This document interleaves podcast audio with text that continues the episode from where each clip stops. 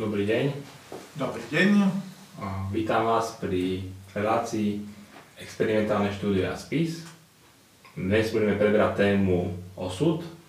Na to by som hneď rád položil otázku. Ten osud máme daný, alebo si ho sami vytvárame? Alebo aj aj?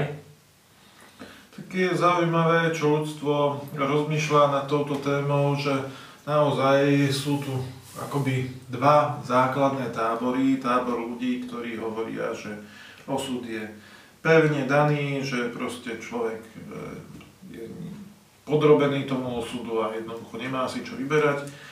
A druhá skupina ľudí hovorí o tom, že to je nezmysel, že človek má slobodnú vôľu a je to iba žiadny osud neexistuje. Samozrejme, ako pri všetkých extrémoch, e, to, to reálne tá pravda je niekde ako medzi tým.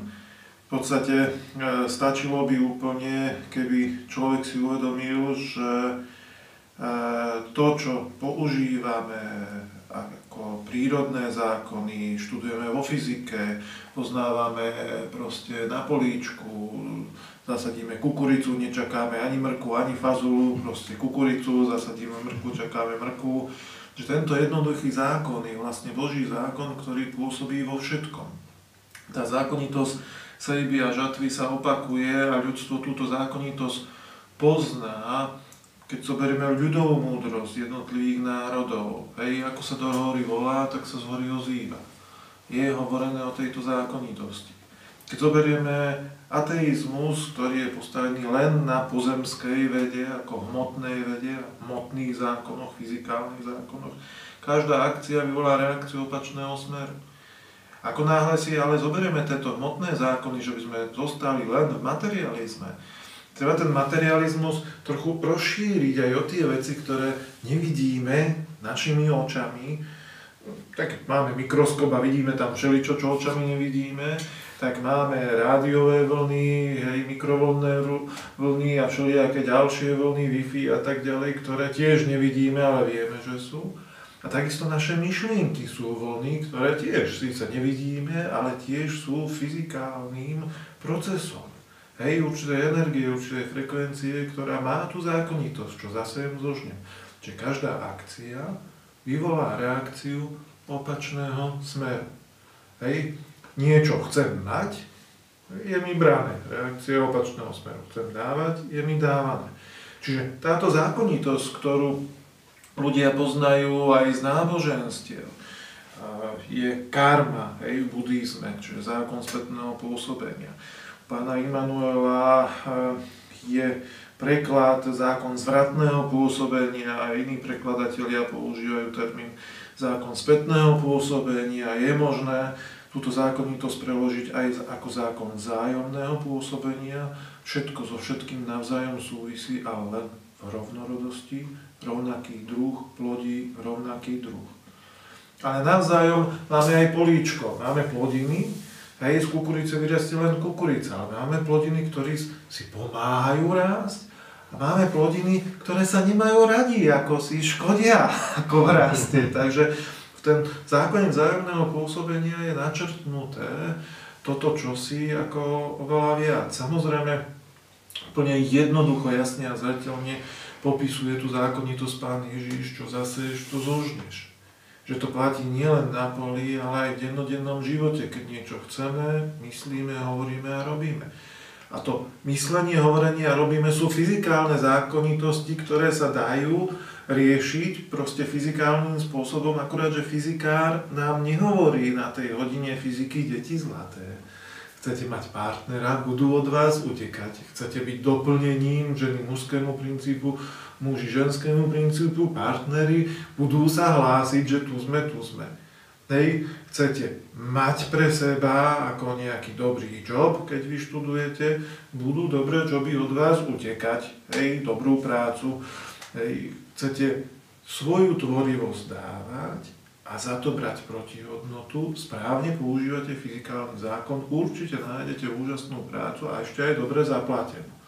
Čiže aj pri tej fyzikálnej podstate narážame presne na to isté, čo stá tisíce rokov jednotliví zvestovatelia, Jaldar, Krišna, Laoce, Zoroaster, Buddha, Mojžiš, Mohamed, pán Ježiš, pán Immanuel, všetci rozprávali o tých istých zákonitostiach. Problém je, ako v náboženstvách ten, že miesto toho, že by sa tá zákonitosť používala v ľudskom spoločenskom živote presne tak, ako tá fyzikálna v tom fyzikálnom, tak miesto toho používania vždy nastúpilo pred používanie kláňanie sa. Kto sa hlbšie pokloní, kto sa častejšie pokloní a tak ďalej.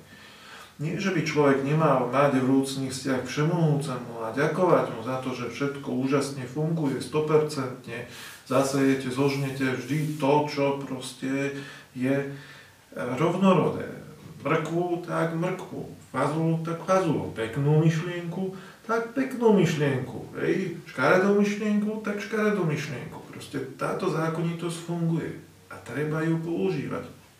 Preto v rámci vlastne celého cyklu ideme, tak jak v matematike, po tých jednotlivých prednáškach, ako posolstva grálu, lebo oni jednoducho na seba nadvezujú a keď ten človek chce proste tú školu spraviť, tak nie je to o tom, aby sa to naučil, ani o tom, aby sa tomu kláňal, autorovi knihy, samotnej knihe, ale o to, aby ten text používal v dennodennom živote. Hej, pomohlo by človeku v škole, že by sa kláňal fyzikárovi, alebo knižke ako fyziky. Hej, a teraz raz do týždňa proste, hej, hlbokú poklonu a pred, Táňali by sa, no nemali by sme ani auta, motorky, lietadla, nič, len proste všetci by sa klaňali tej teórii. Tú teóriu proste používame v praxi. Ale používame ju v praxi tak obrovským dneska už spôsobom, že je až evidentné, že niečo nie je v poriadku.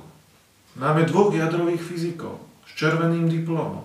Jeden robí zabezpečenie jadrovej elektrárne a druhý robí jadrovú bombu že asi tu ešte niečo nie je v poriadku, asi tá fyzika nie je sama o sebe, len o sebe, ale ešte je ten rozhodovací moment. A toto je to, čo treba si nesmierne uvedomiť, že človek v rámci toho osudu, keď chce vypátrať, že či teda je daný alebo nie je daný, musí si uvedomiť, že on má slobodnú vôľu a použitím jeho slobodnej vôle, vždy keď niečo chce, myslí, hovorí a robí, to sú akoby štyri rôzne políčka, robí sejbu, robí akciu. A pri tejto akcii vlastne on tú slobodnú vôľu uplatňuje, ale to je už všetko. To je celá časť tej slobodnej voli a nastupuje Boží zákon, ktorý sa učíme aj vo fyzike akcie, reakcie, kedy na to, čo on vyšle chcení, myslení, reči a konaní, na tú akciu, začína prichádzať reakcia, spätný účinok. A tá sa nedá podplatiť z pozície moci, hej, niekto je minister vnútra, tak povie, počaj Boží zákon, ja síce som túto zle bola, čo spravila, ale nech mi dobre príde. Ani sa nedá podplatiť, a ja som biznismen, mám veľa peňazí, túto síce zle robím, ale Boží zákon, daj mi niečo ako dobré za to. To je neúprosne, platí len to, čo človek zaseje v cení myslení reči a konaní. To sa mu rozmnožené vráti naspäť. Nedá sa to podplatiť. V tomto zmysle Boží zákon nepozná pojem dobrá zla, tak ako my ľudia rozlišujeme. Boží zákon pozná, že za zrnko kukurice má doniesť veľa kukurice. Za zrnko tvorivosti má doniesť veľa tvorivosti. Za zrnko lásky veľa lásky. Za zrnko bodliaku má doniesť veľa bodliakov. Za podpichovanie druhých ľudí príde veľa podpichovania. Za zle robenie druhým ľuďom tomu človeku bude zle robené. Čiže pochopiť túto zákonitosť a jej pôsobenie a súčasne slobodnú voľbu človeka pri tom začiatku, pri tom rozhodnutí je to, aby sme mohli pochopiť tie dve zložky osudu. On sa nehovorí, že tie dve obidve skupiny majú svojím spôsobom časť pravdy, A keď ju vyskladáme, tak dôjdeme k tomu. Áno, prvá časť tej skupiny, ktorá hovorí, že ten osud nie je, že človek má slobodnú volu, je pravda do tej miery, že ja kedykoľvek môžem chcieť čokoľvek.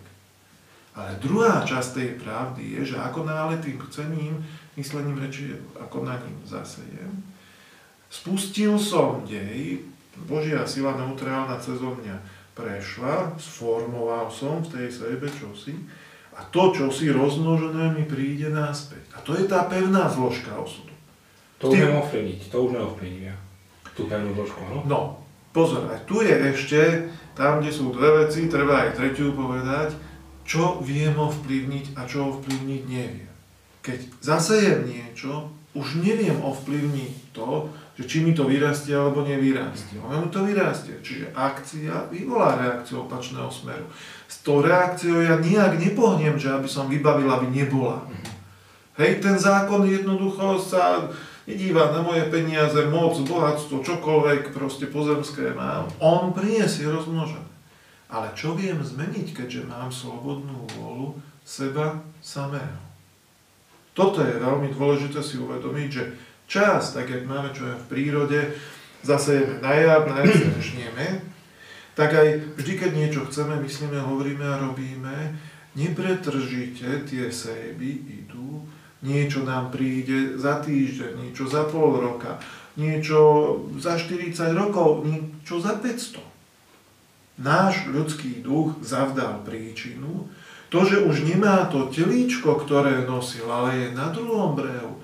Ten spätný účinok vie, že tento ľudský duch to zasiala, že tomu to má doniesť. Takže predtým neutečie, aj keď zomre, alebo... Nie. Alebo či je ten človek naspäť, tu, na zemi, ako v ďalšom živote. Proste tento telíčko je len kabátom. Predstavte si, že ste odsúdení súdom mhm. a dáte si druhý kabát a budete sa tváriť, že vlastne to nie ste vy. Nie, oni vás dolapia a posadia vás do Tak takže keď tam tomu niečo zle spraví tu na Slovensku, utečiem do Južnej Ameriky, ako to je zvykom, aj tak ma to dostihne? Tu, tu treba pochopiť, že tie jemné veci, to rozhodnutie, mm-hmm. učiniť niekomu niečo zlé, ohováraním alebo proste obmýšľaním človeka, mm. bodaj by sa ti niečo stalo, mm. alebo hentej, čo by som vyparatil a tak ďalej, je prúd chcení, v myslení, môže byť v slovách sformulovaných, ale nepovedaných, môže byť v slovách povedaných a môže byť aj v čine. Človek proste znásilní ženu bez fyzického znásilnenia, dokonca ani nepovie slova. Hej, zavdal príčinu, nesie si so sebou túto akciu, reakcia prichádza naspäť, jemu niekto učiní násilie. Keď on v predstave znásilňoval intímne ženu, neznamená, že jeho fyzicky niekto znásilní, ale že bude mu pôsobiť násilie v nejakých veciach, ktoré sa týkajú jeho intimity, čo nie je len otázka sexuality, ale jeho vnútra, proste rodinného života alebo niečoho podobného. Totiž to ten proces ide tak, že človek, keď niečo vysiela, to je konkrétny útvar, chcený myslení reče ako na nie energie, ktorá proste ide a v zákone, ktorý sa aj na fyzike učíme rezonancie alebo príťažlivosti rovnorodého, buď magneticky účinne pritiahne rovnorodé slabšie útvary iných ľudí, alebo sama je priťahovaná, tá myšlienka alebo ten útvar, k útvarom silnejším. Tým vznikajú obrovské zhromaždiská pre tvorivosť, ja neviem, neoblomnosť, tvrdohlavosť, cieľavedomosť. Pre všetky vlastnosti, ktoré vieme vymenovať, vznikajú centrály. A teraz tie centrály sú ako pupočnou šnúrou spojené. Človek je tvrdohlavý, vytvoril tvrdohlavosť, s tou tvrdohlavosťou je spojený. Dokonca tá tvrdohlavosť nie je len nejaký útvar, akože frekvencia. Ona má tvár toho človeka, ktorý ju vytvoril. Hej. Keď niekto tvrdohlavý má, alebo zlostný má nejakú grimasu, tak tú grimasu má ten útvar. Dá sa rozoznať, že aha, tomuto človeku patrí. A teraz v rovnorodosti tá zlosť sa spojí so zlosťou. A teraz si predstavte, že koľko je zlosti na svete, aký je veľký ten útvar, ale každý človek je tam ako k centrále pripojený a z tej centrály ide ten zosilnený spätný účinok na ňu. Je to niečo, čo nevie nikdy zmeniť, aby tá centrála nepôsobila, ale čo vie zmeniť? Vie zmeniť seba tým, že pochopí, že tá zákonitosť funguje, pochopí, že nemá zvalovať vinu na všemohúceho, že on je na vine, že to tu dopustí takú spúšť a vojny a neviem čo. On dal tú zákonitosť, tá zákonitosť nepozná pojem dobrá a zlá, prináša nám, ľuďom, z našich rozhodnutí spätné účinky. Ten človek prevezme do svojich vlastných rúk ako tie zákonitosti, tú zodpovednosť, to, čo sme všetko hovorili, hej, a začne si vedome ten osud vytvárať, znamená to nový stav. Takýto človek rozhodol sa už len pre dobré chcenie. Bude rozmýšľať, hovoriť, robiť proste len pomoc. A teraz týmto novým stavom zavdal v čase hranicu, kedy sa rozuzli aj posledný zlý spätný účinok. Navyše, postup pôsobenia zákonov je rovnaký ako pri zlých veciach. Človek sa snaží o niečo dobré, sformuje dobrodeja, ten sa spája s centrálou rovnorodých síl a prichádza posilnenie. Keďže je to niečo, čo je tvorivé v zmysle Božích zákonov, aj keď takéhoto na zemi je málo, táto malá centrála vie čerpať inšpirácie a silu z hora, z čistých centrál, ktoré sú ako predobrazy nám k vývoju vlastne sformované. Čiže nesmierne je človek posilňovaný spätným účinkom dobra a okolo neho rastie atmosféra dobra, tak jak Zem má svoju atmosféru a tá atmosféra Zem chráni. Rovnako tá atmosféra dobra chráni človeka. Prečím? No tými spätnými účinkami, ktoré sme hovorili, niektoré prídu za týždeň, niekto za pol roka, za 40, za 500 rokov. Teraz čo sa stane, keď prichádza spätný účinok? Človek za ten čas, kým spätný účinok prišiel, spätným účinkom nič nespraví. Presný čas na ňo dopadne proste bol vrahom, proste katastrofa pod kamiónom. Lenže tá katastrofa pod kamiónom nastáva, keď on bol čierny a zostal čierny, temný, zlý. Keď on z polovice vybielil to svoje rúcho, že snaží sa o to dobre a má takú malú už atmosféru okolo seba, ten zlý spätný účinok na tú atmosféru naráža a tá atmosféra ho oslabuje. Čo už nekončí pod kolesami kamiónu tragickou smrťou, ale na rovnej ceste sa tak nešťastne šmikne, že si zlomí nohu. Hej, naplnil sa deň D, keď by osud ho zastihol, ale už jemnejšie sa prejaví. Zoberieme tretí prípad, že tento človek zavdal ten zlý spätný účinok, prichádza rozmnožený, ktorý mliaždí ako človeka pod kamiónom, ale on vybielil komplet to rucho. Tá atmosféra dobrá okolo neho už je nesmierne silná. Musí on rozuzliť to, čo pán Ježiš hovorí, nie že môže, roz... on musí rozuzliť ten spätný účinok. Len spôsob, ako ho rozuzluje, tým, že použije svoju slobodnú volu na svoju zmenu k lepšiemu, môže byť čisto symbolický. Čiže silná atmosféra, dobrá silné vyžarovanie, on je už biely, ani trochu čierneho nemá, musí v ten deň rozuzliť. Čiže spätný účinok je jeho, dopadá na neho, ale nemá rovnorodosť, nemá rovnakú rezonančnú plochu, rovnakú frekvenciu. Čiže je to jak pri bezdôrotovej telegrafii alebo v televízii nemáte ten kanál zapnutý, škaredý, no nehráva. Vy ho máte v tom televízori, ale nehrá, lebo zapli ste ten tvorivý, ten hrá, ten vás obohacuje. Čiže spätný účinok dopadá na človeka a človek tragický čin rozuzluje tak, že symbolicky niekomu zdvihne pero. A toto je ten veľký rozdiel u človeka, ktorý snaží sa o tú čistotu, vedome zasieva to dobré, hutní to v mlčaní, pociťuje vlastne ten zostup, že už ten jeho balón stúpa. Na tom si uvedomuje zodpovednosť, že od začiatku ju mal a rozoznáva tie dve základné zložky osudu, pevnú a pohyblivú. Vedome sa je to dobré, robí mu to tú atmosféru, aby aj tie zlé spätné účinky mohol symbolicky zdvihnutím pera rozuzniť.